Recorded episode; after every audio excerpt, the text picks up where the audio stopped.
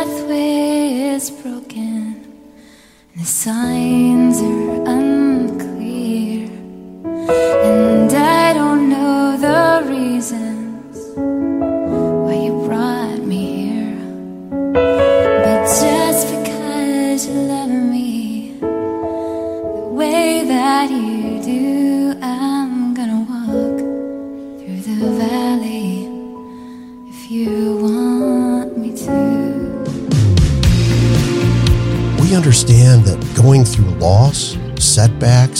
personal challenges is not a one size fits all. They come in a million different forms, and all of them hurt. And we want you to know that whatever your situation, there's hope and you're not alone. That's right. You will get through this. Please believe that you can experience happiness and true joy once again. Welcome to Living a Joy Filled Life. Brought to you by survivalivethrive.org. Today's episode is Ginny Owens, Singing in the Dark, and it, it includes Ginny's story, an inspiring story of overcoming the loss of her eyesight after an operation at three years old and learning to live and succeed as a blind woman. Boy, she is a beautiful soul, don't you think, Melinda? I do. I love this interview. What an incredible example of how faith can reshape the way one looks at the world. Absolutely. You know, and as a CCM or Christian contemporary musician, Ginny sings songs of encouragement and faith and has a new album out about being a blind musician entitled Singing in the Dark. But boy, there is so much more to her story. There is. I love how she recounts uh, how she's navigated life's difficult challenges. Yep. One of her concepts is cultivating habits of hope. And I can tell you as a clinician, this is very compelling and important advice for us all. Mm. And you know, personally, I just love her grit and her perseverance as she recounts childhood stories and navigating through some heartbreaking and heartwarming challenges. Yes, Ginny calls this inner grit that she learned from her mom. I just love that. Yeah. This toughness and her life experience, I also feel has compelled her to reach out and help others. One of my favorite quotes from this interview is Giving always gives back to you. Mm. So if you're listening and you're struggling with life challenges, particularly those associated with overcoming disabilities, I truly believe that you will be inspired and uplifted by Ginny's story. Thanks for being with us.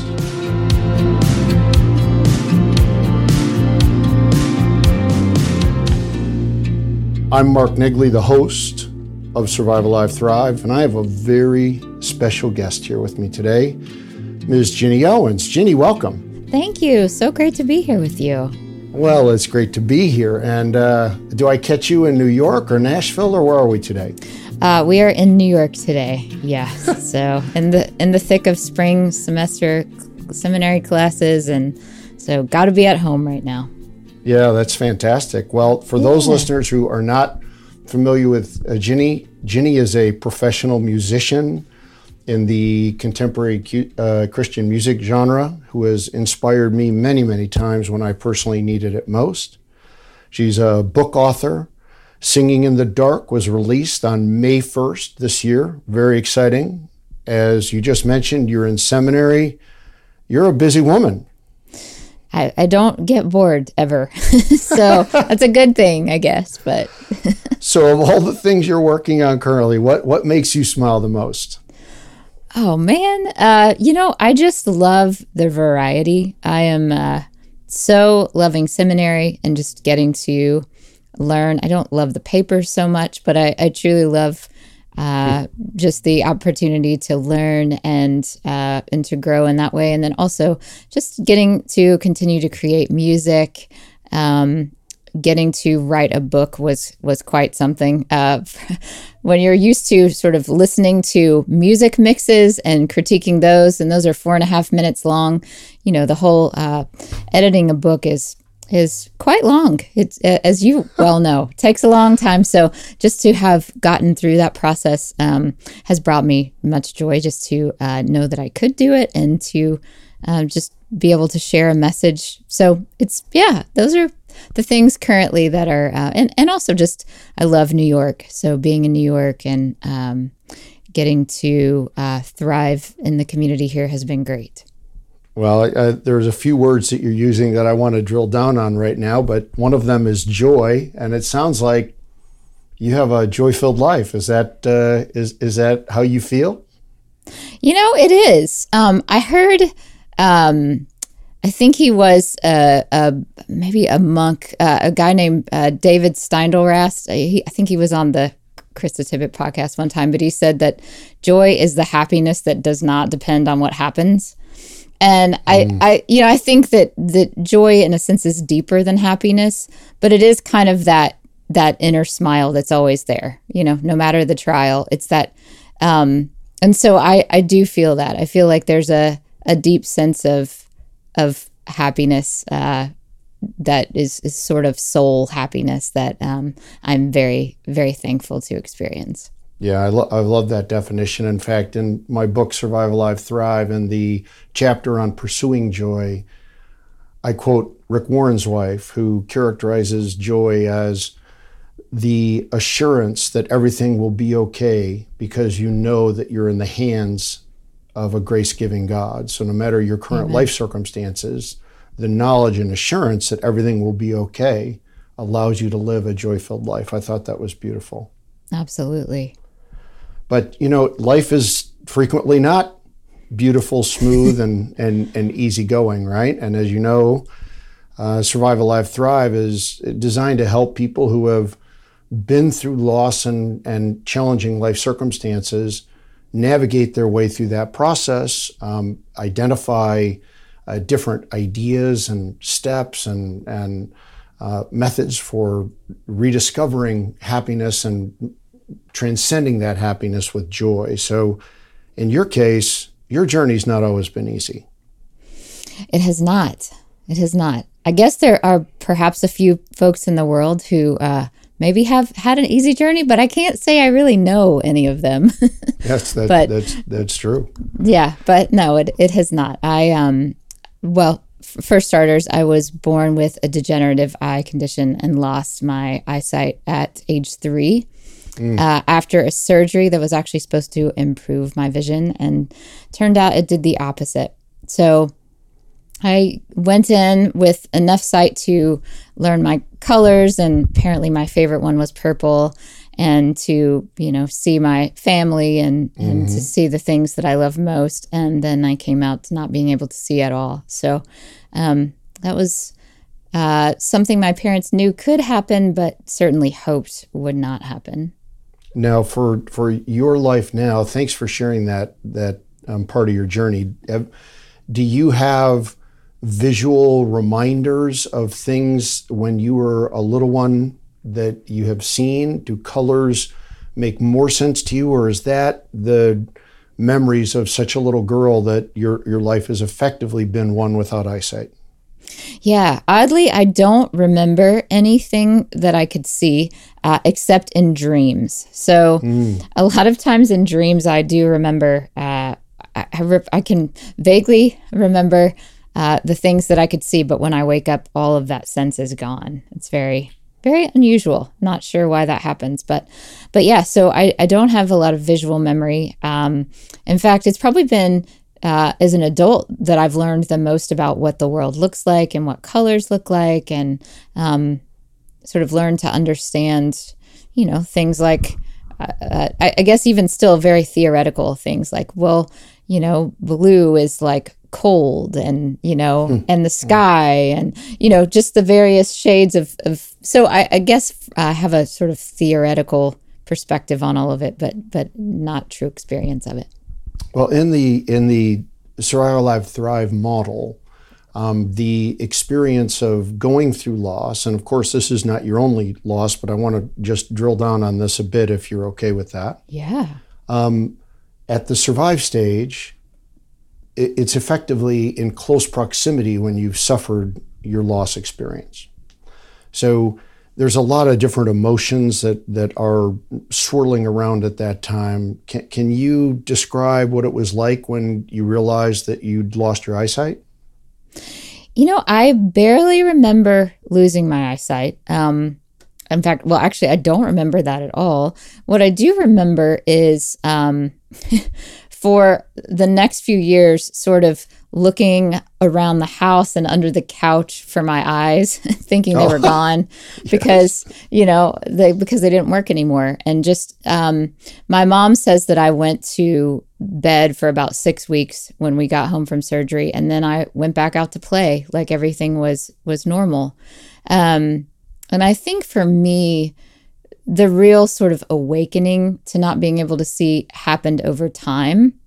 For instance, when I went to school and realized that all the other kids in, in my preschool could see things that I couldn't see, um, I think that was um, it was a little unsettling. But then just even having uh, further experiences in school where you are are bullied by by kids, I, I remember um, having multiple experiences uh, in the in the lunchroom and in the cafeteria in fifth grade where um, a, a group of girls that I really wanted to be friends with would steal my lunch like out from under me. I was I was trying to eat it and they would laugh and they would just have a great time making fun of me. And I remember just the um, the deep pain of that. Um, Kids can be just kids knowing can there be was- tough. yeah absolutely absolutely they can so that that was always you know there's there have been different moments in in every sort of growth season of my life where i've had to go oh wow i am different than most everyone i know and i've had to sort of confront that and and figure out what that means how to live with it Well, let me let- let's let's put this in context. Where were you raised? i was raised in jackson mississippi And no uh, no stranger to heat. Nope. Definitely not. Doesn't mean I enjoy it, but no stranger to it for sure. And what was your family life like? Uh, so I grew up, uh, my parents divorced when I was uh, in elementary school. So I grew up with my mom, living with my mom and my younger brother, JD, who, um, yeah, so it was, it was the three of us. Um, and I went for most years, I went part time to a uh, regular public school and then went part time to a school for blind students uh, where I could get resource training and braille training and, and got to participate in some fun things like cheerleading and track and field and different things. So um, life was very full, um, but you know it was uh, it was also a bit challenging. I mean, my mom was you know single parent mom, so that she felt the weight of that as did we as kids. You know, um, yeah, but but it was you know all in all a, a um, lots of joy, lots of you know time with grandparents, and lots of good kid playing in the dirt stuff too. So Oh, absolutely. Well, you know, I, first of all, um, your book, "Singing in the Dark," is is is a beautiful and inspirational book, and I've really uh, enjoyed it myself and found inspiration there. thanks. I feel the same about your book. So thank you. Well, let me uh, uh, let me kind of go to one of the stories in your your book. You're 12 years old, and you're super excited because now you get to put on makeup, and this is an exciting time, right? But so exciting. but it, it it was hard, harder than you thought. It was. So walk us through that, right? I mean, at some point, the, as uh, the story tells us, you got to a point where you said, "Forget it; it's too much trouble." I did, yes, and which my very wise mom knew that I would get to that point, and so uh, I, I begged for a couple of years to be able to wear makeup, and she finally allowed it. And she said, though, if you uh, if you want to learn how to put on makeup, you have to promise me you're going to put it on regularly. Um, and she knew that it was going to be hard to learn, so she wanted me to commit, uh, like you would commit to anything you take lessons in, I suppose. And so I said, of course, I'll put it on five times a day. Just you know, please, just let me do this. And so I, um, uh, we went to the house of a friend who sold like Mary Kay or BeautiControl or something, and um, and she began to teach me how to put on the different layers of makeup, uh, just so that I would know. And it took four hours, and you know, oh, these swiping motions with brushes and sponges, and just it was not enjoyable, especially when you're 12 and you love the idea of looking cool and cute. You just don't like the work that it takes. So, um, but I, you know, left with a made up face and I was very happy about that, though I was exhausted. And then uh, every day for the next, you know, four or five days, I put on what makeup I could. And then mom would help me with the rest, or sometimes I ran out of time because I was, you know, getting up for school and I was tired and didn't want to do it all. And so finally, I, I told mom that I was really good to just go back to wearing lipstick. And she said, Nope, this is not how this works. You've got to mm-hmm. learn because you're going to need to know how to do this. And if you don't do it, it's going to, people are going to think it's because you can't do it. So, um, and she was right. And, and she was wonderful about just being very candid with me about the way the world worked and the things that people think and, and not allowing me to be a victim and just sort of insisting that I, I recognize this is this is where you live. This is this is how people are going to think of you, and that's just how it is. She Well, was I, right. uh, one of the one of the uh, lines in your book that resonated with me relative to that particular story is you you referred to it as the inner grit that you developed through being forced to persevere through some of these things. Is that Right. uh, uh, one of the earlier experiences you can recall of of being challenged to not give up? Absolutely. Absolutely. I uh, my parents were wonderful about letting me have all kinds of experiences where I wouldn't be allowed to give up. So I took gymnastics when I was very young and learned how to walk on the balance beam and you know, it takes a certain amount of inner grit, but it's it's more physical, I guess. Um, and and also just um, you know, they just let me figure out how to do things like climb trees or ride my bike. Um, all of those things were were things that they just said, "Go do it." You know, where other parents might have stepped in and said, uh, "We need to protect you because of your eyesight, so therefore y- we're going to shelter you," and not you, that you were encouraged to get out and and explore. absolutely, absolutely. So that was a, a tremendous blessing. But then I think when it came to things like makeup or you know learning how to clean the house or uh, learning how to match clothes. You know those took a bit more skill not just physical strength but skill. And and they also there was sort of a, a narrative that i needed to understand around those things. Like you must be able to do the, these things in order to be accepted in the world you know? I mean you don't have to but this is how you will be treated if you uh, if you don't. So I think I uh, had, uh, because I'm an artist type and sensitive, I think I uh, developed pretty early on just an awareness of the world around me, and and that was a great thing that my mom also began the process of teaching me because like if you're if you are blind, you don't know things like uh, what you should do with your head or what you should do you know, like there are all kinds of things you just don't know about how you should do things in the world. Like, um, well, a simple example would be, you know, look at a person when you're talking to them. So, um, so yeah, those were the s- sort of things that, um, you know, I, mom had to say, you know, look, don't look at your knee, look over here in the direction of my face. So simple things like that I had to um, learn. But and those are great things to learn, but I think they also do give you sort of insight into, oh, the world is watching. So how am I going to behave? And and that sort of led to helping me uh, develop my inner grit. Oh, that's wonderful, and I, I love Christy Nockels' forward where she refers to the, the fact that she forgets that you're blind and that you love that about her. Is that right? Yes, absolutely. I'm so thankful for that. Yeah. So, uh, when did music come into the uh, into the equation? Did you start experimenting a little bit? Was it an outlet? Were you required to sit down? My folks made me sit down and play piano from kindergarten through I think seventh grade. Oh man, yes, fun times. Uh, you know, I actually we had an old, out of tune, reject piano from our church that they were gonna get rid of, and my parents said, "No, no, we'll take it." So I think I was probably two when it came to live at our house and in our dining room, and I immediately found it and found that it made sounds and that you could play the songs that you heard at church or on the radio on it and started playing by ear, I think when I was two.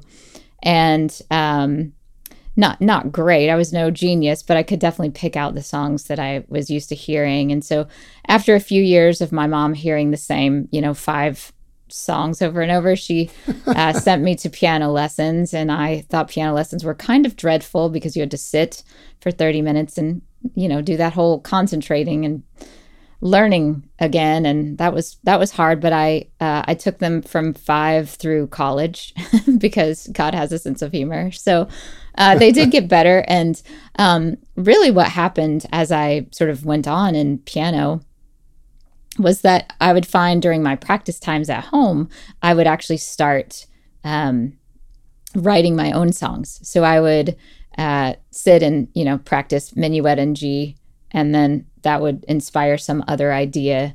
Uh, and I would start writing about whatever was going on in my life. And uh, so I would just, yeah, that was that was sort of the beginning of music. And uh, I loved music. I was incredibly shy. So though I was always in every choir and I was in high school band and anything I could be a part of, I didn't sing often you know sing solos that often because i i mean and when i did it just i think it sounded so terrible i was so nervous uh, so I I didn't do that well, but I did love um, I did love doing music uh, when I was alone. It was my way of journaling. It was my way of processing the world. Uh, writing songs kind of became the the way I would you know create conversations that I was wished I was brave enough to have, but never actually would have those conversations. Well, you went to university, and which university, and what did you major in?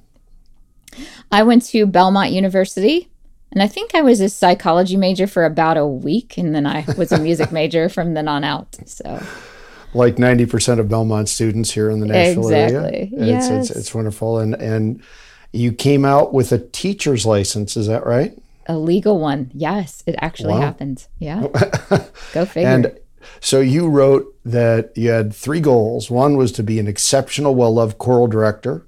Secondly, yeah. to help students love both classical and current music, and then perhaps get a couple of your own songs sung by professionals. How did that plan work out?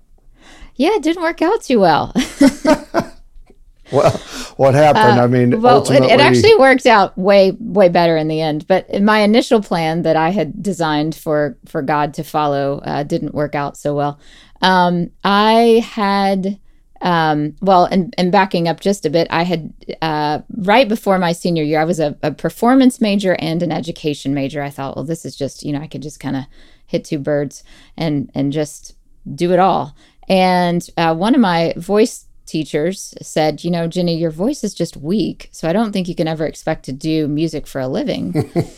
And I'm so, you know, I've thought of that story. I, I wrote many songs about her in the beginning, but I'm now so thankful because uh, she made my college time shorter. I finished in four years because I dropped my performance major, finished my education major in four years, did my student teaching at that end of that uh, in, during my final semester, and got done, got out. And um, so I decided to put all my efforts into uh, getting a job as a high school choral teacher, as you mentioned. And so I, um, again, this was one of those times where I didn't realize how uh, how other people viewed blindness or how much of an obstacle it could potentially be. Um, and so I uh, had a decent resume. I had a pretty decent GPA in college and um, had been involved in lots of extracurricular activities. So I sent my resume to different schools and um, administrators seemed uh, excited to meet with me and then i would show up and they would just kind of freak out you could just tell uh, the the intensity the nerves the awkwardness when i would walk into the room and uh, they wouldn't really know what to say um, and they they didn't feel comfortable asking how i would manage a classroom but um, so they would you know there were many job rejections that I got, and they'd say things like, "Well, you're not a member of the piano teachers guild," or I don't know. There were all kinds of unusual yes. excuses, and um, yeah, that was a really a really difficult time because I, I kept yeah. thinking if I just hold on long enough, something good's going to come out of this. And uh, well, you know, it's interesting that you could sense the awkwardness in the room, right? And how often our our senses pick up on uh, being uncomfortable in certain circumstances. And it, it's not always visual cues. You can feel that in a room, can't you? Yes, absolutely. You definitely can. Uh, So, yeah. well, let, let me ask the, um, you know, as one door shuts after another, right? There's Yes. a requirement here that you've already started to learn through your life and perseverance. And many of our listeners have, have, you know, suffered um, challenging losses, setbacks, and uh, as we know in the in the letter from James, um, as as he writes it in the New Testament, he says, "Consider it pure joy when you face trials of many kinds, because you know that the testing of your faith produces perseverance." But it sometimes doesn't feel like that when the door is getting shut in your face. No, nope. It does not. Can you uh, can you think of uh, maybe uh, an example of some of the most frustrating low points in that experience? Wow. Um, you know, it is interesting. They all sort of run together as one big awkward moment of closed doors. I, I just remember so many times. Uh, often, my friends were gracious enough to uh, give me a ride to these interviews, and this was the days before Uber and Lyft. And so, uh, I just everyone I would just leave and go, "Oh man, there's no hope of getting that job." Sure. And so I think, in a certain sense, there was um, there was just that over and over again. And I remember during that time, just really sort of questioning God. I had um, not questioning, maybe is the wrong word. Uh, well, maybe it's not. I'm not sure. I, I remember though, you know, sort of having this idea of okay, He's teaching me patience. Uh, he's teaching me to just trust and you know like i had all these ideas of what he was doing and finally i just was like i don't i don't know what you mean for me to learn during this time and i i don't know how to learn it and i'm so frustrated. And once i got to that point it was then that i i think i began to learn it because i think what he began to sort of subtly say to me or maybe not even subtly uh, powerfully say to me is this is this is about surrender. It is about you taking a, a- step and not knowing what next step you're going to take.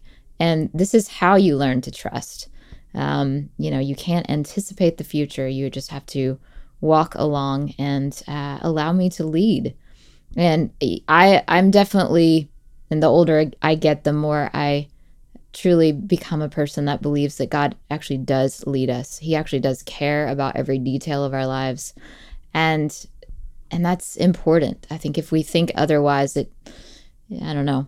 It creates a I know you talk a lot about God as our friend and I, I do think when we don't think he cares about the details of our lives, it, it creates a void between us, right? And so um so that was a, a a pivotal moment of just learning that that trust really does mean I surrender to the one who can see the big picture and actually does know what's happening tomorrow and 10 years down the road. And uh, so that that was a a huge change and uh, a huge um, I, I began to see the world with with new eyes in a sense after that there were uh, subtle things that were going on around me that were really wonderful and beautiful and i began to notice them and uh, yeah so so life began to change once i was able to kind of let go of what my agenda for god was No, that's that's a uh, a, a beautiful way to characterize. I, I think God's uh, journey with us, and you know, I, I guess the,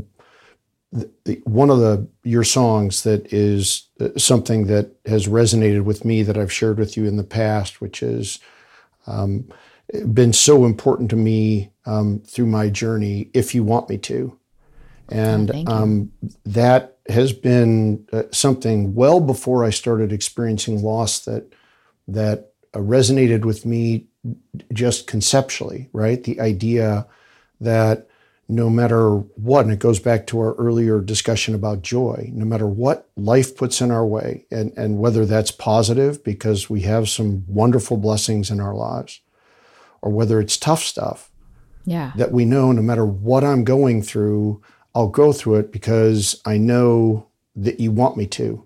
Absolutely. So when did that inspiration um, uh, come to you? You know what? It came during that season uh, when I finally did begin to let go and to trust that God must n- know what He was doing. He had been doing it for a very, very long, infinite uh, amount of time. I guess time's not infinite. I don't know how that works, but for infinity, yeah. He had been God, and I had not been. And so I, um, yeah, that song, uh, If You Want Me to, was born out of that experience of just the one door after another closing and finally just recognizing, okay, I, the point here is to surrender. The point here is to take a deep breath and take the next step and see what happens next. Well, that's beautiful. And listeners, I would just tell you if you are able to get on a, or if you're already on a, a song list um, or a uh, streaming service. Uh, if You Want Me To by Ginny Owens on the Best of Ginny Owens is a, a, a incredibly inspiring um, and, and touching song. I can't urge you enough to uh, look in that direction. Um, now, you know what's interesting is it, when you were talking earlier about makeup, and some of us might say, well, if you don't have eyesight, what do you care about makeup? But it's it's a way that we all tend to think of how the world sees us, right? Right. And in your mind's eye, you're thinking, boy, I want to look like I think I'm supposed to look, and and um, and etc. Well, I, there's a book that um, I refer to in Survive Alive Thrive, written by Ken Boas, called "Conform to His Image." And one of the elements that I found to be, and it's a big, thick, almost academic book, but effectively he argues that until we start to see ourselves the way God sees us, that we'll continue to not really understand who we are, which is his children. And, and ultimately, that image shifting dynamic was very powerful to me. And it sounds like you're saying you had a paradigm shift in how you understood yourself. Absolutely. You know, I have that paradigm shift fairly regularly. yep. It, it continues to happen. It's like, oh, yes, this is the place where I need to live. Um, yeah, I it is true. And you know, we can't totally see ourselves the way God sees us, right? Because mm-hmm. he sees so differently, but but when we can know that we are uh, dearly and deeply and constantly loved, and that I was reading this actually in one of my systematic theology books the other day. We have his undivided attention. It's not like God's given a little attention here and a little attention there to this person and that person and this person over here in this corner of the world. We have all of his attention. And uh, to know that and to know that he would then craft us in his image just is so uh, life giving, I think, and also so inspiring for the work that we get to do and the way that we get to pour into other people's lives. You know, if I truly believe I'm made in his image and if I truly can begin to even I don't know, have a taste of seeing myself the way he sees me, then I can certainly see other people that way as well and love them and encourage them and, you know, have joy no matter what comes my way as well. Yeah, so what how does God see Ginny Owens? Ah, well, I don't claim to know all of those things, but I do know that he sees me as his dearly loved daughter. Amen. So that's that's what I know. Yeah, well, you know, there's uh, as, as, you're familiar uh, with uh, Bart Millard's uh, "MercyMe" song, "I Can Only Imagine." Mm-hmm. The idea of the moment that we are in His presence and it's it's a crazy way to uh, imagine our beginning of eternity with with Christ. How do you envision that moment? Oh man. I think well, I think of it in several ways. One is I just can't imagine what it will be like. You know, do we do we gaze on do I I mean, I I love the the thought that the very next thing I get to see will be Jesus. Mm. And I do wonder does that mean I gaze on his face? Does that mean his he is so radiant that I fall down before him or does it mean both? Um, but also, I just think about how Paul talks about those things in 1 Corinthians 13 mm. and realizing that we're all, you know, this side of heaven, we're all a little bit blind, right? We, yep. We're all kind of not seeing the picture clearly. We're all seeing kind of a reflection. Uh, but there will be a day, like the next moment that we all see perfectly will be when we gaze on Jesus' face or fall before him because we're gazing on his radiance. Yeah, you know, it, it, it there's an interesting, and I, I love that imagery. Thank you, and and it's particularly poignant in the context of your use of the of the word gaze, right? Because you know the blinders that we are stuck with on Earth will be removed, and we'll have, as you say, perfect vision um, in His presence, but in that context, uh, I think that so here's an idea that I want to share with you. When people go through loss and experience brokenness, particularly losing somebody that they love, um, whether it's a parent or a friend or a sibling or a spouse or or uh, more, and we know that 100% of us um, pass along, right? It's the part of the human condition here. So we're all going through this at some point in some way. But ultimately, many people will reflect on the loss moments that they've had, particularly if it's traumatic um, and difficult, as I've been through some tough stuff. But they look at that as the worst day of their life, when in fact, the person that they've lost, it's arguably the best day of their life because we can only imagine that moment as you've as you've stated. So um, it, I, I, love your perspective on being able to uh, think upon your the loss of your eyesight and other challenges and setbacks that, that you've been through as steps along the path that have uh, made you a, a, a better person well i yeah i think there's so many reasons why you know like from the beginning to the end of the Bible, we hear about suffering. I mean, we all the Psalms are written from by people who who know and, and have experienced real suffering. You know, whether it's the suffering of war or the agony of loss or um, you know of of enemies. But we uh, hear, like you mentioned earlier, then in the New Testament of of people like James, you know, who are um, sort of living in the era of uh, of early Christianity and, and of persecution, and they're saying things like, you know, consider it pure joy when we face these trials, and Peter saying the same. And mm-hmm. you don't get the feeling, well, you know, it's I mean, it's in the Bible. It's it's not flippant. It's not like, you know, all of these people are are they are speaking from a place of having suffered deeply and uh, having found true joy in the midst of that suffering, having found true sort of sustained balance in the midst of that and uh, and true hope. And so I, I don't know i think that's I, I, think our our our beauty uh, our um our wisdom our strength our character is is made uh, through through that suffering. Yeah i love that. And uh, you know you wrote in in your book along that line that when we go through brokenness, suffering, um, we tend to block it out or try to turn up the noise and busy our lives, distract and cope, and and we pretend that the darkness doesn't exist. And your your quote is we we choose not to sing. That that's a really interesting um, metaphorical point. You want to talk about that a little bit? Yeah, I mean, I think. Um I think when when life gets particularly difficult, we you know, we don't sing uh, either any kind of song. We just numb our our hearts and therefore our voices. So, you know, maybe we watch a lot of Netflix.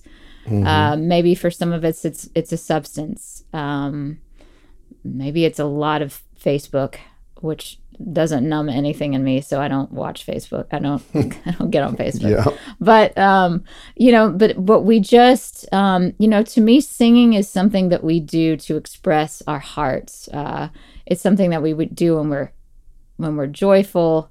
Um, it's something that we do. You know, it's it's a way of lamenting. It's a way of pouring out our sadness. Uh, but when things are, you know, often what we choose to do instead is is not sing at all, not not be joyful, not be sad, but sort of live, uh, you know, muddling through, uh, trying to sort of keep our our hearts and our voices silent. Yeah, that's that's beautiful. So let's talk about your book and your new album, Singing in the Dark. What inspired some of the new music? And I, I understand um, the uh, there's two new um, individual releases that are part of the album that are are going to be um, that we're going to hear a lot about.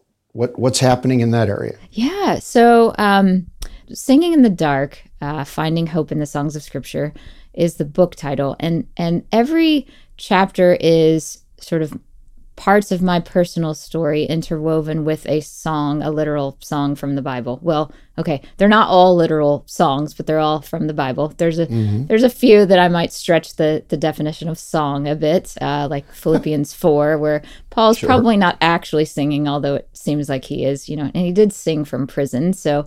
Um, as he sings of having the secret of contentment, I, I feel like that sounds like a song I want to sing all the time. So it's it's literally looking at, at scripture and saying how how does this point us toward uh, our own heart songs and and what do we learn about singing singing through our pain, singing with hope no matter what we're facing. Uh, so that's essentially what what the book is about. And the songs were um, well, and so at the end of every chapter there is uh, there's a an excerpt of a, a, a, song lyric and then there's a an opportunity for folks to write their own songs of response based on what they have uh, gained and learned from the chapter. And so um, i uh, wrote all the songs kind of based on on what the book was about and, and the various songs that we uh, that we talk about in the book. So, um, so the album is called "Sing Hope in the Darkness," and there is there's actually a song called "Sing in the Dark," and um, it's it's really uh, an album of uh, songs that are, you know, songs for meditation, songs that you could sing uh, together with others in a in a group or in, at a church. Uh, but they're songs that really reflect on uh, God's faithfulness in the midst of our suffering. Uh, essentially, is what the songs are about, and whether that or, or you know our darkness, whether that darkness is always you know literal suffering, uh, literal you know disability, something physical, or if it's just you know i feel like darkness living in the world is is that we don't have clarity always right there's mm. so many things we don't completely understand so in that sense there's darkness the darkness of of confusion, of mystery. So every song really uh, sort of tries to i always think if you can sing something you can remember it so every mm-hmm. every song tries to uh, think about how we find hope in the midst of in the midst of our darkness so how do you how do you advise somebody who's not a songwriter to engage in trying to write a song while being inspired by the uh, chapter Right. Well, I, I always say um, so, like, one thing that I love to do right now, this is a, a current practice of mine when I'm having Bible and prayer time in the morning, which I have to do in the morning or or late at night, uh, or it won't happen. So usually it's about five a.m. And so a- after I've studied a passage, I will write a song of hope that I want to remember throughout the day. And for me, that's usually one succinct line that I would think of my heart kind of singing all day. So that's not a literal song. So I tell people you you can write, you know, a line, you can write a prayer. You don't have to write an exact song. So I'm not trying to teach them how to write songs, but more just uh, trying to encourage and inspire people to pour out their hearts into words to God on a page. uh, via, via writing. Yeah, poetry at some level is an expression of the heart. Yeah. right. You're just you're you're looking for that uh, that opportunity to express what's on your heart. and Absolutely. the fact that God is always listening and always with you is uh, is is the, the perfect audience um, to to communicate with, and is so in the thrive stage of the survive alive thrive um, uh, journey you are living a joy filled life and experiencing um, the blessings while at the same time the, the loss and setbacks and challenges of our life are woven into the fabric of our experience right? These don't go away. They are part of who we are and and and has crafted us in it, al- along the way. Um, we talk about giving back as a, a great way to experience healing and uh, not only helping others, which is the the goal, Right. but it's also something that feels pretty good when you're the one who is helping to provide healing and blessings to others. Absolutely. Yes. Is that part of your goal with this with this book? Uh, it is 100%. It's part of my goal, and it's it's definitely something that I have learned uh, and and very much resonate with. Um, I um, some of my favorite kind of experiences that that come to mind as I as I was even reading reading about that is um, right before I moved from Nashville to New York. I helped uh, one of my friends uh, works with refugees. That's her full time job, and uh, supporting them. And um, I got to help her lead a middle school Bible study of girls from uh, several different countries. And uh, just it, it was beautiful and humbling because I learned that these girls had inner grit uh, I knew not of, and and yet to sort of talk, sit around and and uh, together and talk about um, their lives and their very uh, adult problems in some sense, and then to hear them sort of sing at the top of their lungs a song like "Bless the Lord, O my soul," you know, um, you know, there's ten thousand reasons that I can praise was just i mean i i was always like okay i can't fall apart uh, every time i Sure. I, I- every time I play music. But um, I think just giving when you have been through certain suffering and then you do move to a place of giving, I think giving always gives back to you too, right? Like you're able to see things that maybe you wouldn't have seen before. Like for me, um, one of the ways, and I don't know that I don't know that people always see this as as giving, but I think you know, as a songwriter, you tend to be pretty introverted, or most of us are, and you write a lot of songs about the things in your life or the things you'd like to say. And I think over the last few years, one of the things that I have begun to write about and really love writing about is uh, giving voice uh, to the church, uh, helping helping give voice to the church on things that it is is thinking about uh, or things that different people are thinking about not just me. So it means i i write songs you know for our church congregation to sing and um, for others to sing. So uh, maybe just a, a sense of wanting to give uh, some of the joy that i've been given uh, wanting to give that away has become very very important Yeah, well, you know, thank you for that on behalf of of all of us out there. And let, let me uh, ask you uh, the following as we start getting closer to the end of this podcast. What advice do you have for people who are currently struggling with loss and difficulties in their life? What what, what can you say to them that you think um, you you'd be able to share that can bring them hope?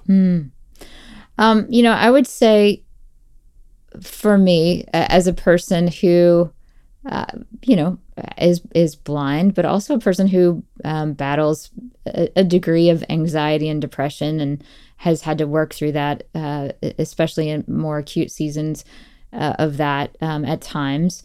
Um, I think having habits of hope, you know, having practices that we return to daily.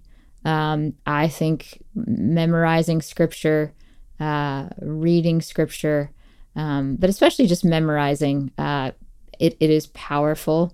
Uh, speaking words of truth uh, over your life, or, or, and speaking words that uh, are beautiful and, and are hopeful over your life. Praying those words, you'll be amazed how often they come to you.